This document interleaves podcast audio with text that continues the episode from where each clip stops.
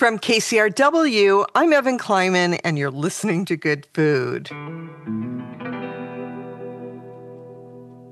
There are countless stories of chefs, of apprenticeship, labor, and talent, and a rise through the ranks until the years of work bloom into the full flower of an owned restaurant. Then there is Eduardo, a k a. Lalo Garcia's story. A singular epic worthy of cinematic telling with a cruel twist that also reveals a lot about us and the two countries, Mexico and the U S, that shaped Garcia.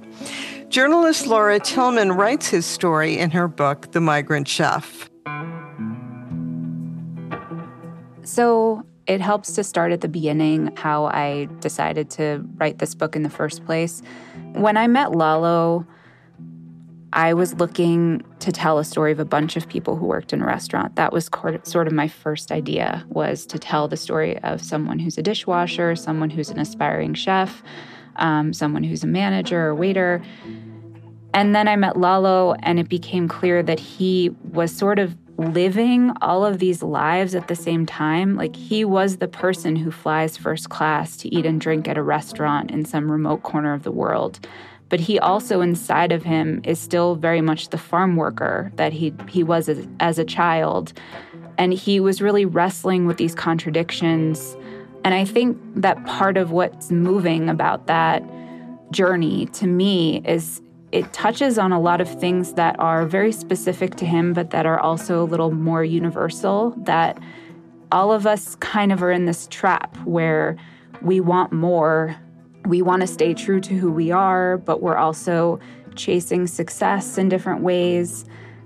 That is one of the pieces of the story that I think feels just very human and real to me, and at the same time very extraordinary, because I really haven't met a lot of people who have truly lived all of those lives and truly had that insight that he does into both what's beautiful about something that's shiny, but what's also kind of false about it at the same time.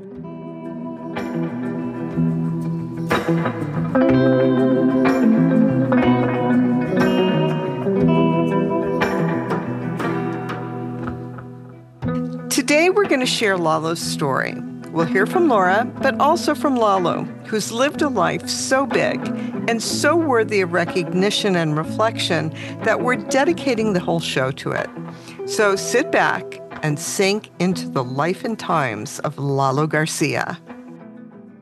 Lalo Garcia is the chef of the restaurant Máximo Bistrot in Mexico City. My name is Eduardo Garcia. I am a cook. He's recently named one of the top one hundred restaurants in the world. And along with my wife, uh, we are uh, head of the, of the restaurant group, group in Mexico City. He is originally from San Jose de las Pilas, Guanajuato, a very small village, and then as a child came to the U S to work as a migrant farm worker with his family, working the fields from Florida to Michigan. What I remember the most about my village, it's nature, it's food, it's working, it's animals, everything to do with the earth. It's a very humble village. Most of the people that live in, in my village are now in the U S. It's a beautiful place, but there is no uh, economic growth. It's just uh, farm, and most of it is just uh, farm that's not even enough to sustain a life. So his parents' names were Guadalupe, Lupe, and Natalia. Uh, they both came from families where their main source of income was from farm work. So one of the things that I loved about my village was the food. I can almost smell those moments.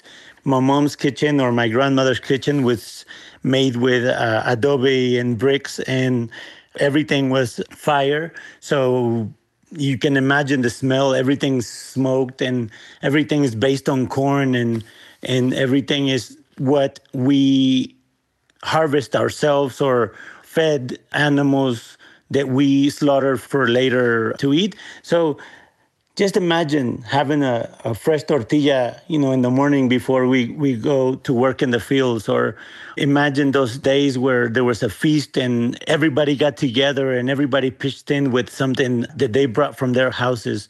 It's always, always something that they actually like grew themselves. So for me, it's like at th- those moments, I didn't really quite understand that life was about eating and eating amazing. For me now, that's what keeps me going in the kitchen. When he was two years old, they moved to the Estado de Mexico, which is kind of a suburb of Mexico City, to an area where a lot of people in Mexico were migrating to at the time in search of work. And then his father was going back and forth to the U S working as a migrant farm worker and, you know, really in the pursuit of trying to get his family ahead to earn more money than he'd be able to make in Mexico. And his mother was back home with four kids, raising them by herself.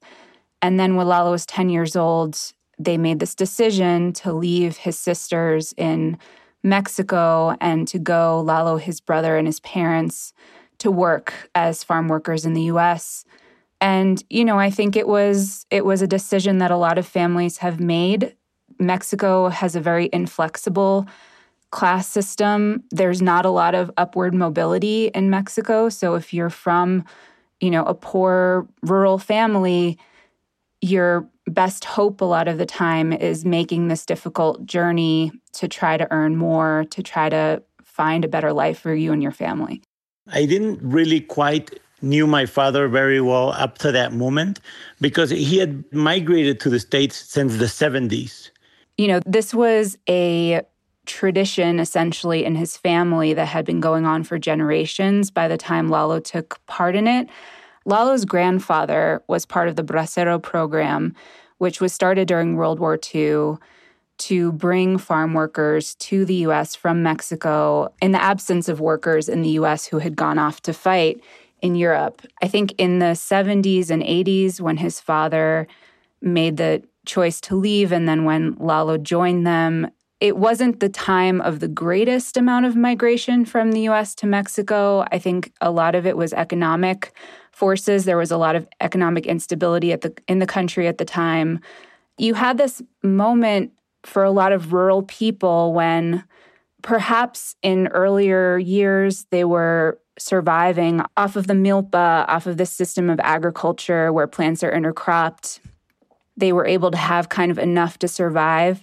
But with modern medicine, with the fact that people were living longer, with the fact that people had gone to the U S and come back and kind of seen that there were other things that they wanted to buy, there were there was another quality of life that they wanted to pursue.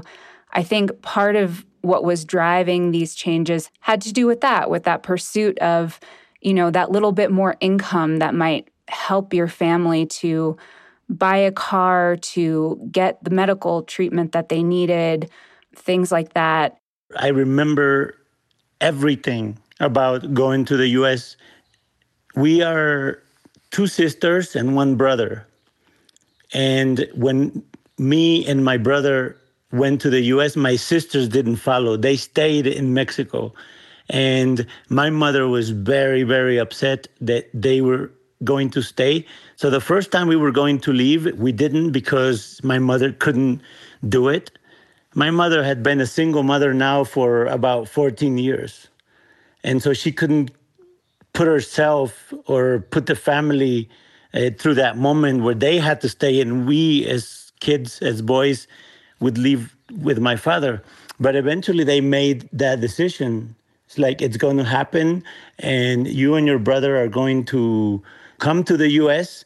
And the thing is, is like, you know, most families that take their kids to the U S from a country like ours where education, it's really not a priority.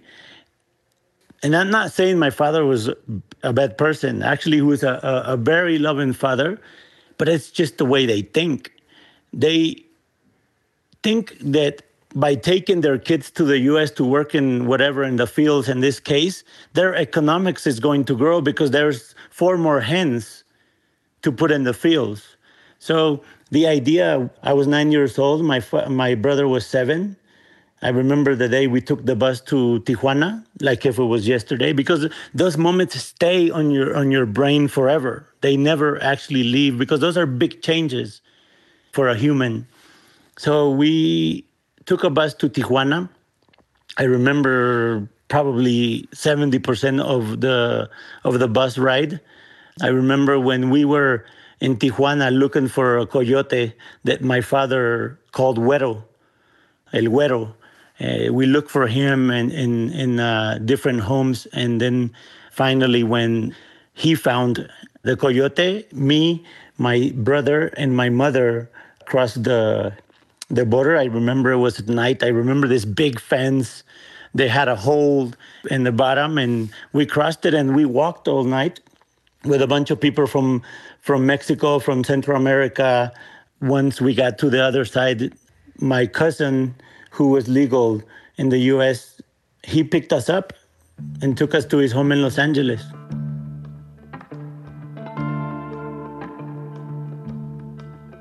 Coming up, from the fields to the kitchen, how Lalo Garcia went from a child migrant to the executive chef of one of Atlanta's top restaurants.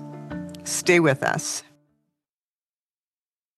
Introducing the K C R W donation car, designed to be recycled. This first-of-its-kind vehicle will save you time, space, and hassle by disappearing. Enjoy the luxury and comfort of turning your underused car into a donation worth hundreds, even thousands of dollars. The K C R W donation car, already in your garage, driveway, or on cinder blocks outside your house. Act now at k c r w dot com slash cars. Welcome back to Good Food. We pick up Lalo Garcia's story on this side of the border, where he arrived on foot through a hole in the fence. He was the third generation in his family to make this journey, and at age nine began to work in the fields. Here's Laura Tillman.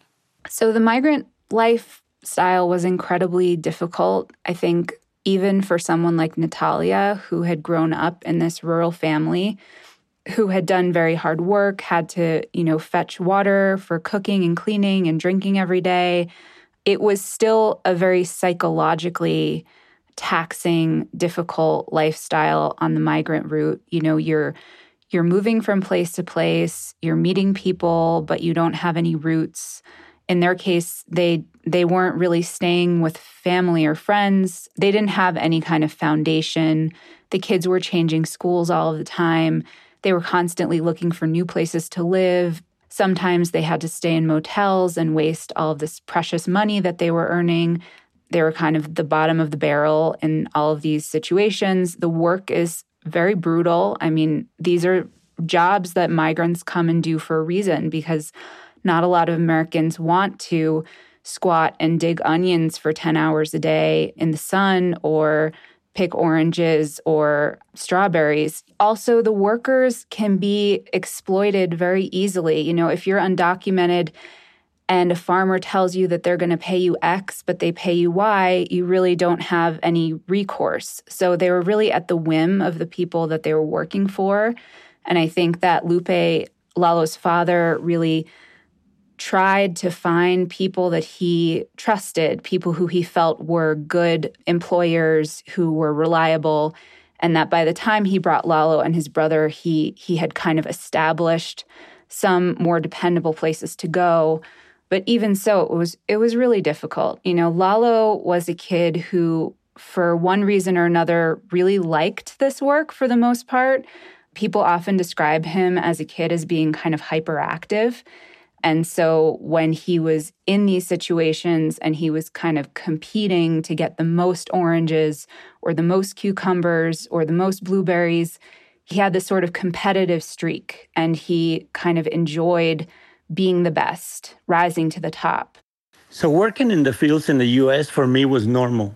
Like I, I thought that that was part of life, you know, because w- when I was in my village, It, just imagine, like, literally, like, going from a village to a country that's so different. I had never in my life seen, like, automobiles or even a plane or, or you know, things that I saw in, in the U S in the first, you know, year that I lived, because we went from state to state. But working in the fields for me was normal. We woke up at five in the morning. We we would get to the fields depending on how far they were uh, from where we were living. It would be like, you know, six, seven in the morning, and we would work t- Uh, up until the sun went down or or up until we finished the job, depending on what we were picking. I imagine there's still kids in, in the U S that work the fields, and that's how they live, because they, they don't know anything else. Imagine living, you know, in a third world country where you basically have nothing. And then you go to a country where if you work, you maybe are able to to achieve something, you know, a bicycle or something like this that I never had in my life. But when I spoke to his brother and sister, you know, Jaime, who his brother who migrated with the family for many years, and then his sister, Maria, who later came for about a year and joined them doing this work, they'll both tell you, you know, there was nothing fun about it. They didn't enjoy it.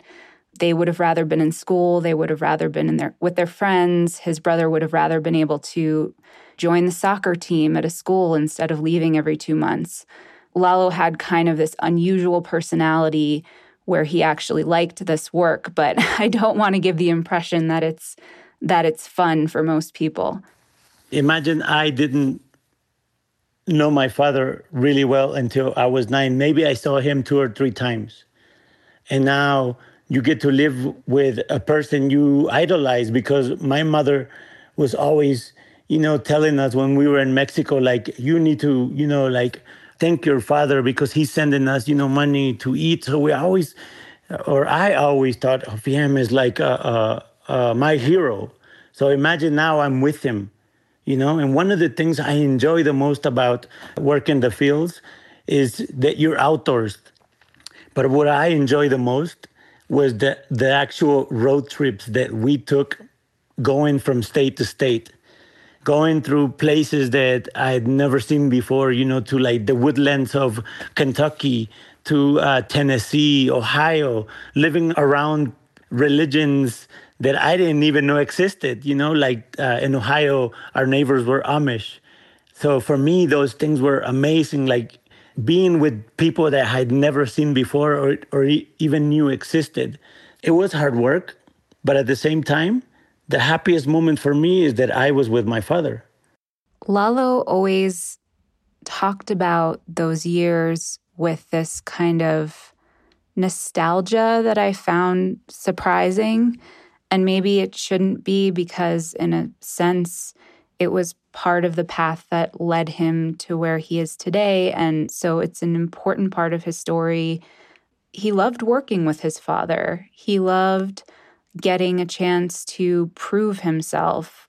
He tells a story about his father who's working incredible hours, very, very difficult work, who gets up an hour earlier than they even have to so that he can make them flour tortillas every morning um, using a chopped off end of a broom handle as a rolling pin, using whatever bowls and surfaces they have to make the dough, to roll these balls of dough that will eventually become flour tortillas, to cook them.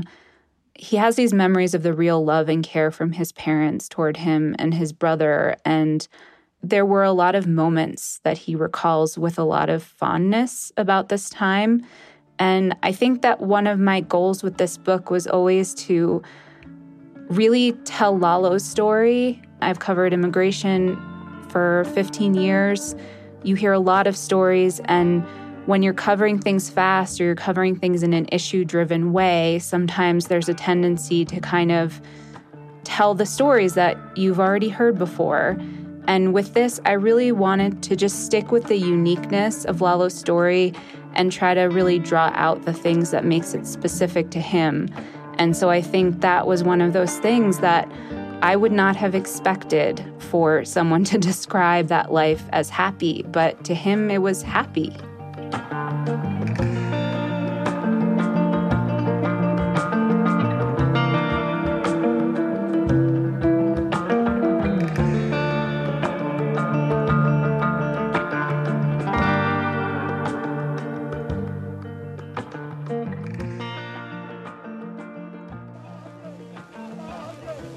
This is a shape-up for migrant workers. The hawkers are chanting the going peace rate at the various fields. This is the way the humans who harvest the food for the best-fed people in the world get hired.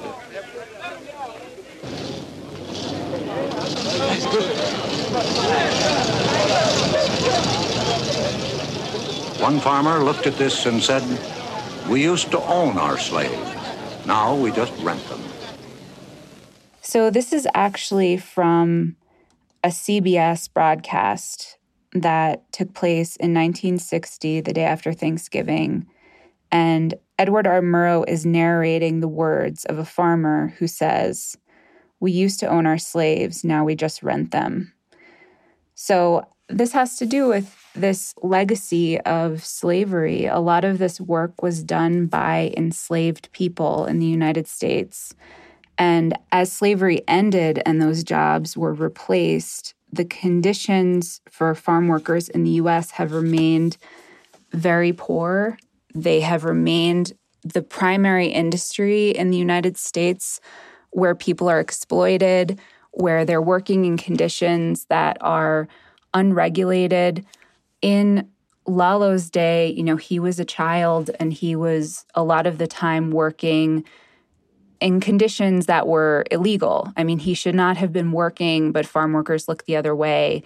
His family was often sprayed with insecticide on their way into the fields into Florida, insecticide that left scars on their skin.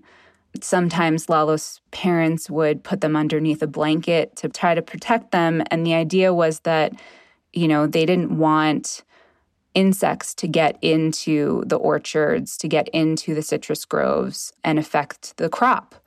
And so the message that this sent to Lalo was that the health of the oranges was more important than their own health. His father died of cancer in his fifties. And it's one of many deaths that his family and their friends look at and they think, why are all of us dying so young? What was really in these pesticides? How safe were these conditions? Obviously, they were not, but there's really not a lot, a lot of accountability when it comes to these conditions in the United States. And I think part of that has to do with this legacy, that this is still kind of this ugly inheritance of a much more horrific version of the same industry.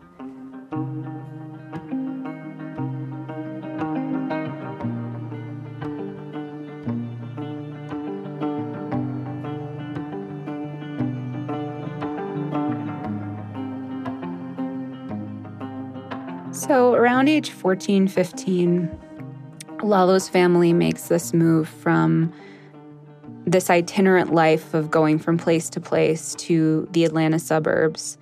And they're living in a town called Chamblee. And his father is working at a country club, um, cutting the grass.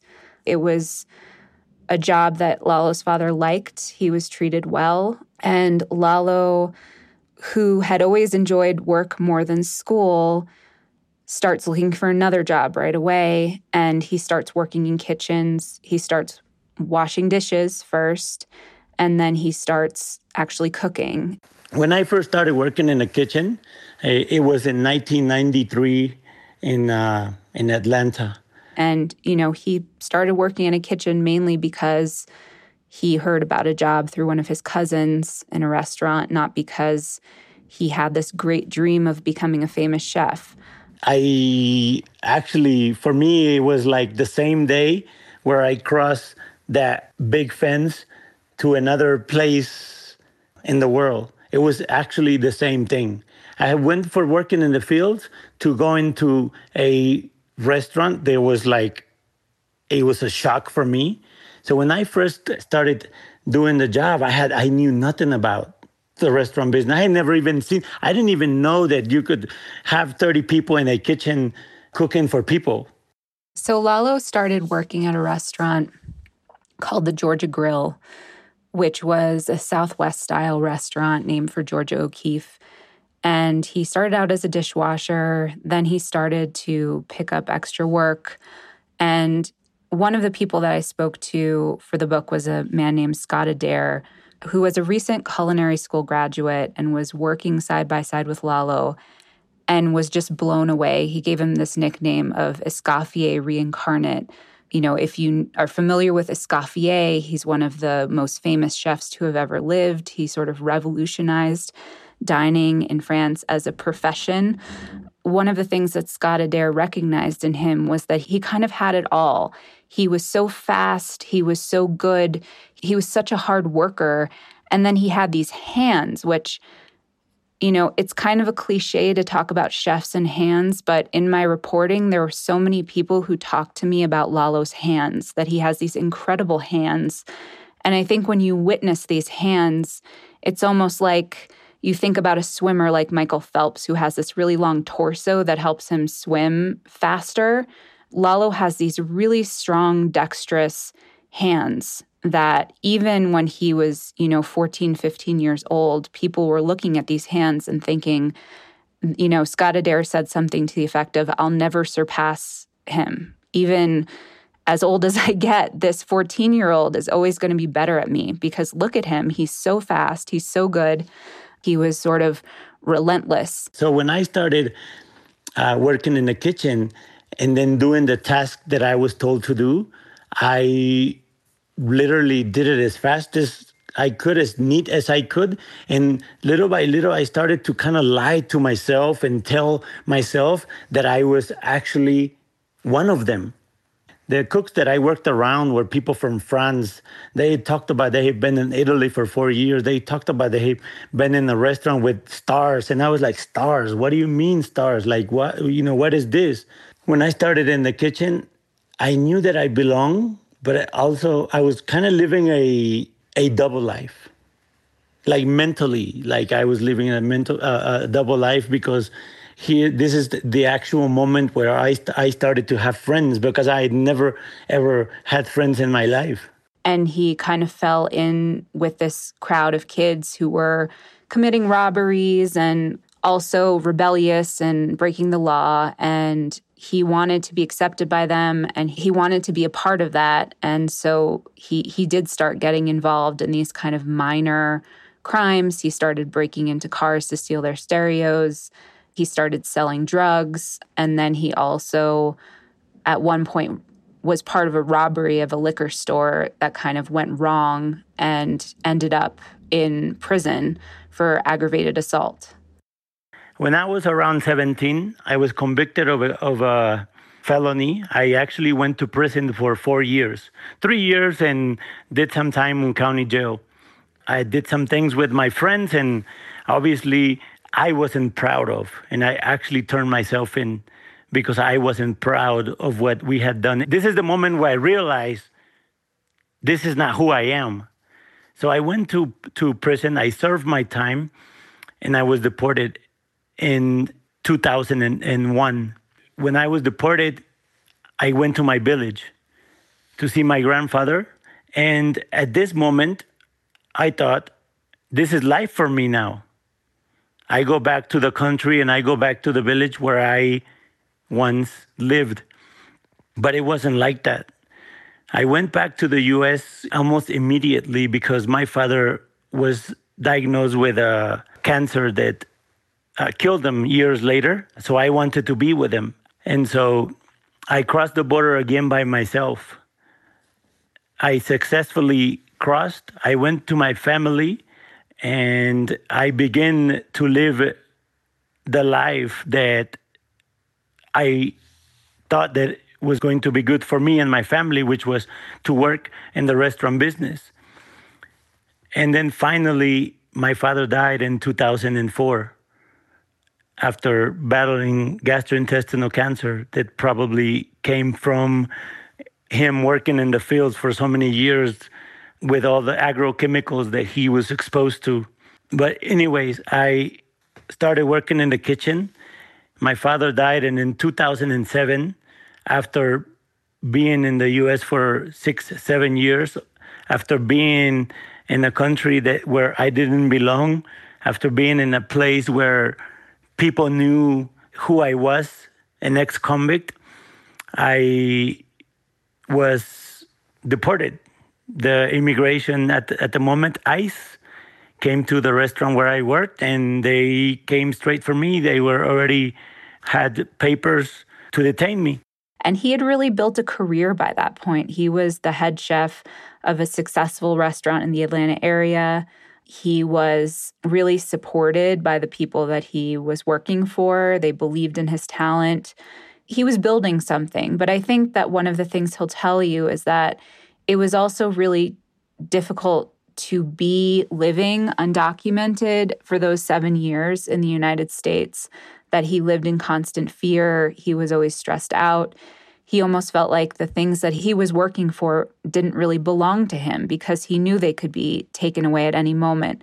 So even though it was really difficult to come back to Mexico, there was also this kind of relief that was associated with that time. And uh, I've been in Mexico since two thousand seven. I feel that I belong here.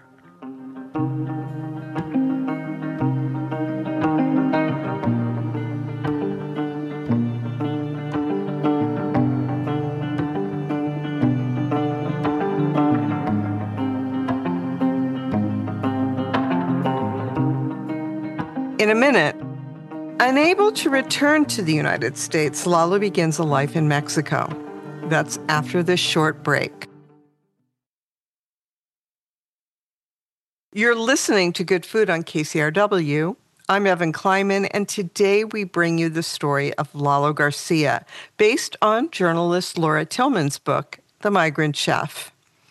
Before the break, Lalo had just been deported from the U S for the second time. We pick up with Laura at the moment that he lands back in Mexico in two thousand seven. It's interesting because the terms of his second deportation are that he cannot come back to the U S. If he comes back to the U S illegally again and he's caught, he's going to go to prison for a very long time. So Lalo has to begin his career again in Mexico. When I came to Mexico, or when I was uh, uh, deported to Mexico, the first two months of being here were probably some of the worst months I had ever lived through, because I had no one. Up until this day, I, all my family lives in the U S. I married in two thousand fourteen, and I have now my wife's family. But before that, it was just me. I had no one. And so I became very depressed. But at one point, I remember my mom in the U S, when my mom uh, didn't really quite take on the U S very well. She actually became very ill. She lives on antidepressants from since the moment we left my sisters back in, in Mexico. She has always been a fighter. And I remember her, every time she, she felt like that, she would always tell herself, She would like out loudly tell herself, you can do it, you can do it, get up, you can do it. Up until this moment, she still does that. And so I remember those days and I told myself, get up, you can do it. And that's when I realized I've been deported twice to the same place. Maybe life is telling me something. Maybe life is telling me that I belong here.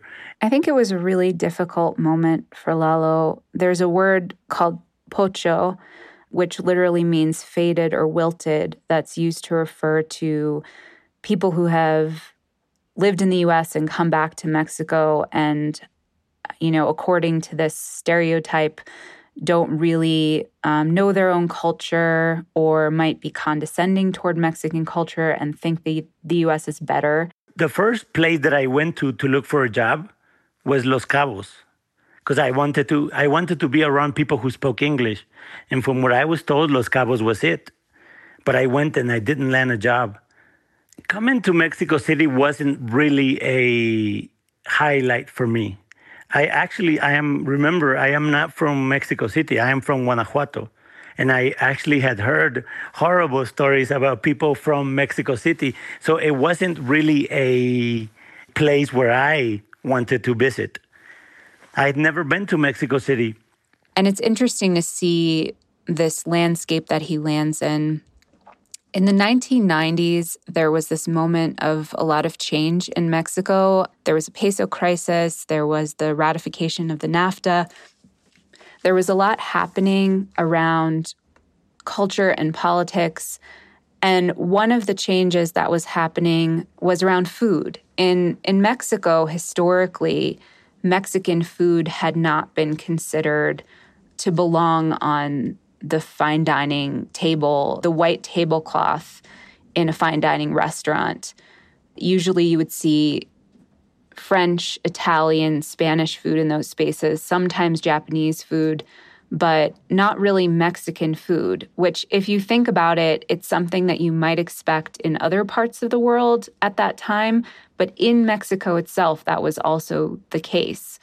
And there were a group of chefs in the nineties, mostly women, who were kind of paving the way, and they were starting to experiment with putting together Mexican and European or Asian flavors on the table. One of the chefs that I write about in detail in the book is named Mónica Patiño, also a very famous Mexican chef who still has restaurants operating in Mexico City today. And she grew up in this family with both Mexican and European ancestry. And in her household growing up, it was very normal to have these kind of combinations where you would have a vol au vent and you would have this French pastry that was stuffed in, you know, with rajas, poblano peppers, and you would have tacos filled with nopales, but you would drink them with champagne, or you would have your chicharrón as a snack in the evening with some Spanish almonds. And I think one of the things that comes through with Monica's story is that these kinds of experiments were always, or these kind of ex- combinations, I should say, were always happening in Mexican households. They were things that someone's cook who might be from Puebla, who might be indigenous, might be doing for a family of European ancestry.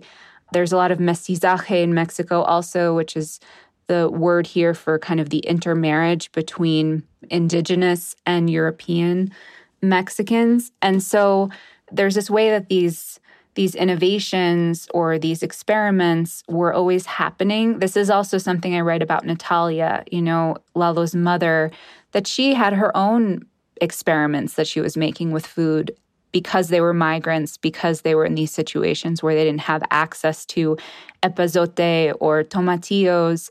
And so she was trying to kind of find those flavors and other ingredients she could find in the United States. So this is kind of like the whole history of Mexican food post-conquest, really, is kind of this collaboration between different ideas. But in the nineties, for the first time, you were starting to see this in the fine dining setting. You know, these are really the spaces of negotiations. They're the spaces of cultural export. They're the spaces of tourism. And it's kind of sending a message both in Mexico and to the rest of the world about what Mexico is today, what is contemporary Mexico, and also whose voices were able to speak and be heard. And this all eventually leads to Lalo coming back to Mexico City. I think one of the things that's interesting about Lalo's return is that he found this kind of immediate success with his food, which was combining French and Mexican flavors, that even ten years before was still very difficult. You know, for a chef like Mónica Patiño in the late nineties, it was hard to get people on board with these ideas at times. Um, it was risky.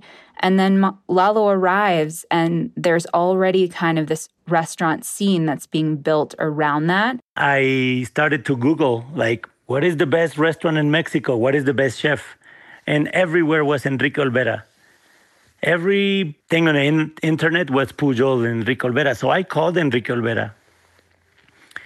And he answered the phone actually that day. So it was my lucky day as well. And uh, I told him I was looking for a job. And he's like, I need people like you.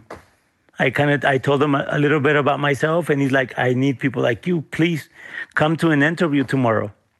So here I was. An uncle of mine lives in the state of Mexico. And I told him, it's like, can you please tell me how to get here and how, what bus I need to take and whatever. So he gave me all the tips on how to get to Mexico's top restaurant, was Pujol. And I remember this day perfect because I got on the bus. I was ready for the interview.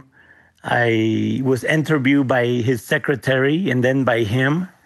And I had this amazing feeling uh, in me.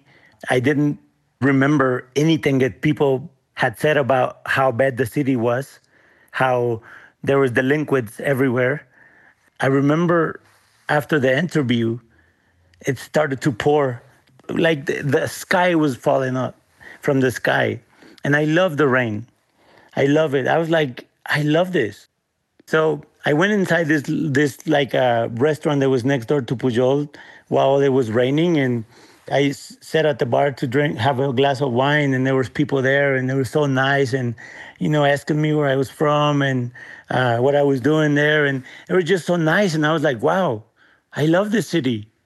It's raining, people are nice, I haven't got mugged. I want to live here. He goes to work for Enrique Olvera, who is at the time the most important contemporary chef in Mexico. He has a restaurant called Pujol that's getting a lot of press and attention. And Lalo eventually becomes a chef de cuisine for Pujol and then eventually launches his own restaurant called Máximo Bistrot. When we return, the opening of Máximo Bistrot, a tiny restaurant with an outsized influence. It's the final act in our story. Next. I'm Evan Kleiman, and this is Good Food.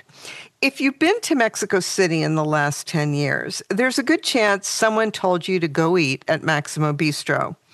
In this final act, we hear from Chef Lalo and the journalist Laura Tillman about how this little restaurant came to be an international destination. It took me a few years of being in Mexico to think that I could really open a restaurant. But what really changed this everything was my wife. Because I met Gabby working with Enrique Olvera. Yeah, so Lalo goes to become the chef de cuisine at, at Pujol. Before that, he works briefly at a hotel that's also connected to Enrique Olvera called Condesa de Efe. And the manager there is a woman named Gabriela Lopez Cruz. And they get to know each other. At first, Lalo doesn't really seem to catch on that Gabby is pursuing him, that she's interested in him. Um, I think it's also this moment, right, where he's really in his own head. He's kind of had this difficult uh, stretch. And eventually they do end up together, and it does change everything. I think a lot of people who know Lalo and Gabby understand that Lalo's success is really intertwined with Gabby, that, of course, Lalo could have been a successful chef, but the way that he's been able to kind of execute a vision and create this restaurant that is so elegant, that is so much about the customer experience as well as the food and the kind of interconnection between those things, was Gabby. Part of the success of opening a restaurant is actually like managing it well. And so when I met my wife now, Gabby, she was working for, en- for Enrique Olvera as well. We would always talk about us having a little restaurant of our own.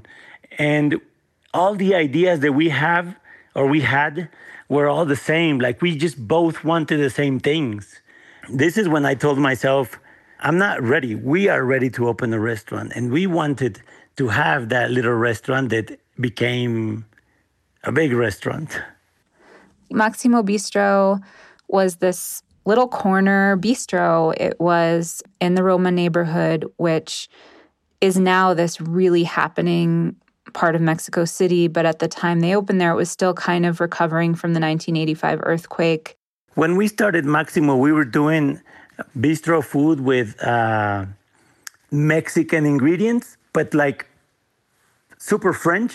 It was a little bit more of a straightforward menu of things like steak frite and ratatouille um, or mussels. But we later realized that people in Mexico have a very good palate. And also we we realized that more people from other countries were coming to the city, and they actually wanted Mexican food.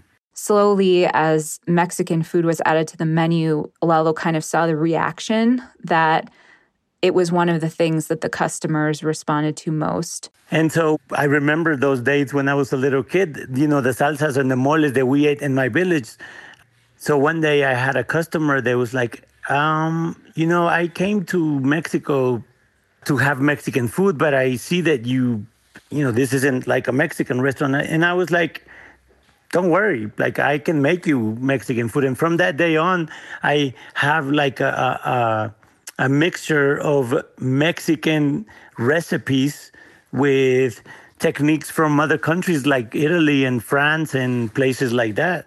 I think the other thing that was important about it at the beginning was that this was really a farm-to-table restaurant. And that was partly, you know, Lalo, he had been this migrant in the industrialized fields of the United States. And then he had worked for this woman, Michelle Sedgwick, who started to teach him about this whole ethos of farm-to-table food in the U S.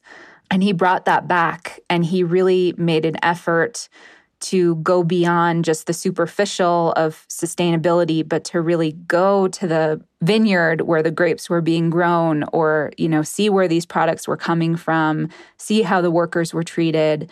And so part of the legacy of Maximo Bistro, I think, is also bringing those ideas so forcefully to a restaurant in Mexico City.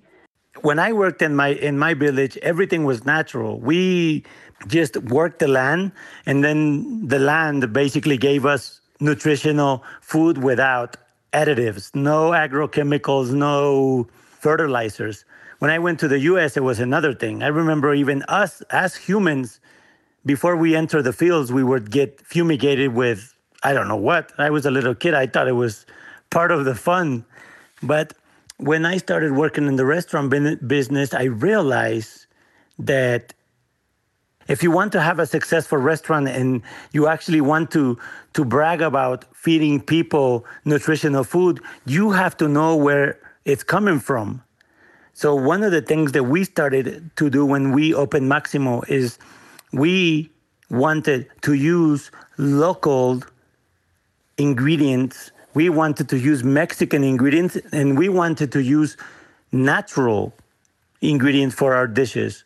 So now what we do and what we've done since we opened uh, Maximo is we only use ingredients that we know where they come from. We go to the farms and we go see how they're treating the animals, what they're feeding the animals. That's one of the biggest inspirations that we have for our menu for Maximo, is knowing where all, all the ingredients come from. You know, there is this full-throated voice that comes through in the food. In, in international fine dining, I think there's kind of an idea of what a fine dining dish might look like, and it's probably something you put together with tweezers and ni- liquid nitrogen that maybe tells a story, but it tells a story in a really contrived way. And when you go to Maximo, you really just see food that's a reflection of the person cooking and what he loves and who he is. So a lot of that is the product. Like, he loves mushrooms. And in mushroom season, you will see dish after dish on the menu of mushrooms. He loves a sincronizada, which is like a tortilla stuffed with meat. And then um, on the outside, there's a layer of cheese that's melted on the comal. A sincronizada is not a dish you might expect to see in one of the top one hundred restaurants in the world, but it is there, and it is amazing. And it's there because Lalo loves it, and it's probably something that you'll love once you leave the restaurant too.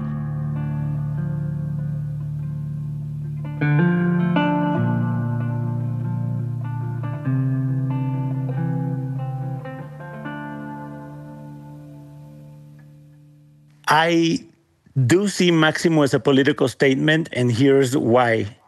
In Mexico, people who who tend to have a little bit of money or come from a background of money tend to see people that don't have money as literally servants. So I didn't want to be that. We didn't want to be servants. We wanted to be a restaurant that kind of like invites you to their home, and you are our friend, and we, you know, you can get up and, and get a plate if you want. I, I'm not your servant.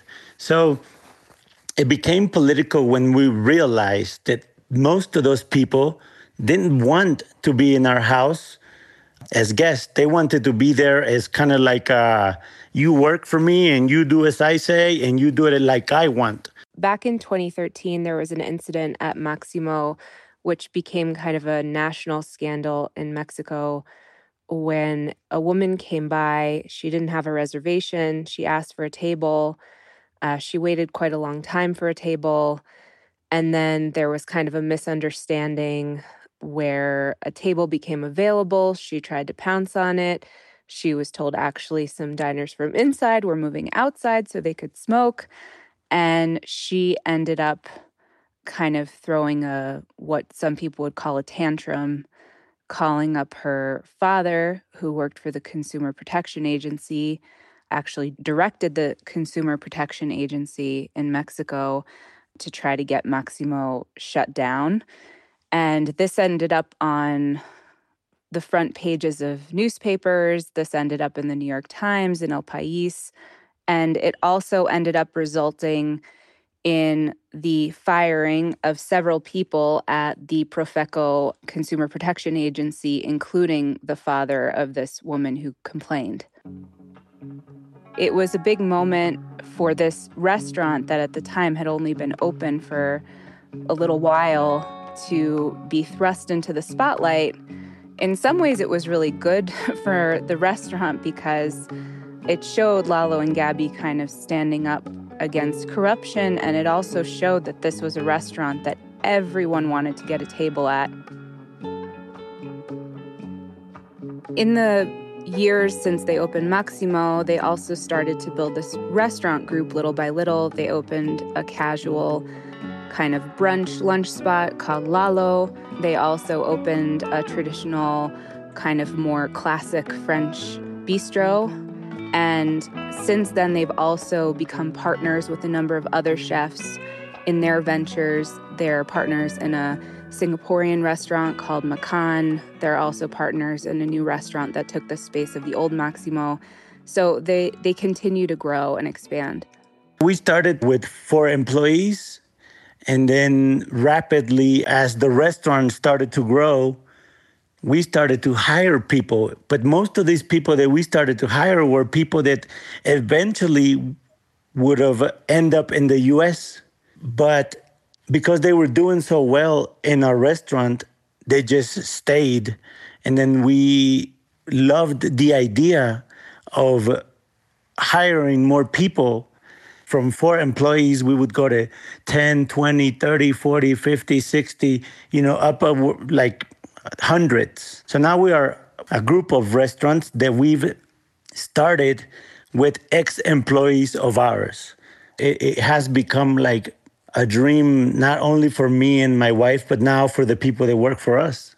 It's kind of like a job creating a group. And what we love about it is more restaurateurs are doing the same thing. So in a way, not just us, but the whole restaurant industry in Mexico is an anti-immigration, I don't know, reform to the north.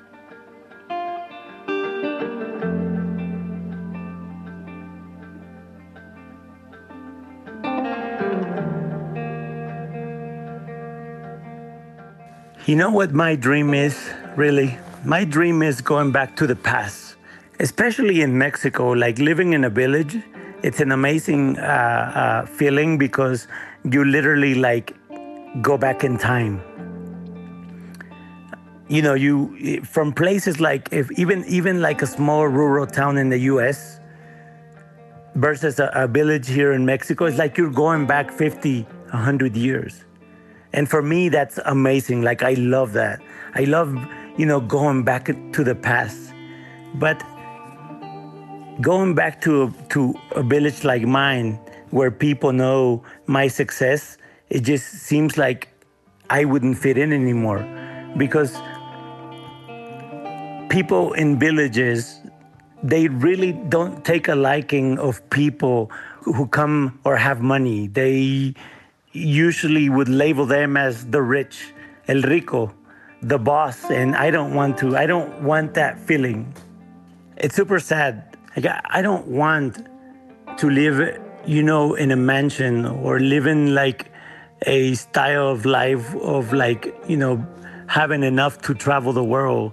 Like, I want to go back to my past. I want to live in a farm, to grow my own food, to not have to worry about, you know, whether I am devastating or I am part of climate change. You know, that's really always been my goal. And what I love it the most about it is, is that me and my wife want the same things, you know, to go back to those days where, where we worked the land, even though she's never worked the land, but she loves that. So we, that's, that's my, that's my dream. Lalo, I want to thank you so much for being here today and for sharing your story with Laura and with us. Thank you for for having me. Like I, I think some people in the world or in the U S, this conversation would change their life, because I know there's a lot of people in the U S and in the world that feel like it's the end of the world when life changes, but it's really not. That was Chef Eduardo Lalo Garcia and journalist Laura Tillman. Today's episode was inspired by Laura's book, The Migrant Chef, The Life and Times of Lalo Garcia. If you want even more, Laura will be in conversation with Maite Gomez Rahon at Now Serving next month on Thursday, October twelfth. If you missed any of today's show, listen at kcrw.com slash goodfood or on K C R W's mobile app. You can also subscribe on Apple Podcasts, Stitcher, or on Spotify. My thanks to the Good Food team, Jillian Ferguson, Laro Garcia, and Elena Shatkin, and to our engineers, Desmond Taylor, Nick Lamponi, and Hope Brush. Special thanks to Laura Kondarajan and Gary Masiha. I'm Evan Kleiman. For all of you entertainment folks listening, will one of you please buy the rights to Laura's book? I, for one, would love to see that movie. Thanks for listening. I'll be back next week with an all-new episode of Good Food.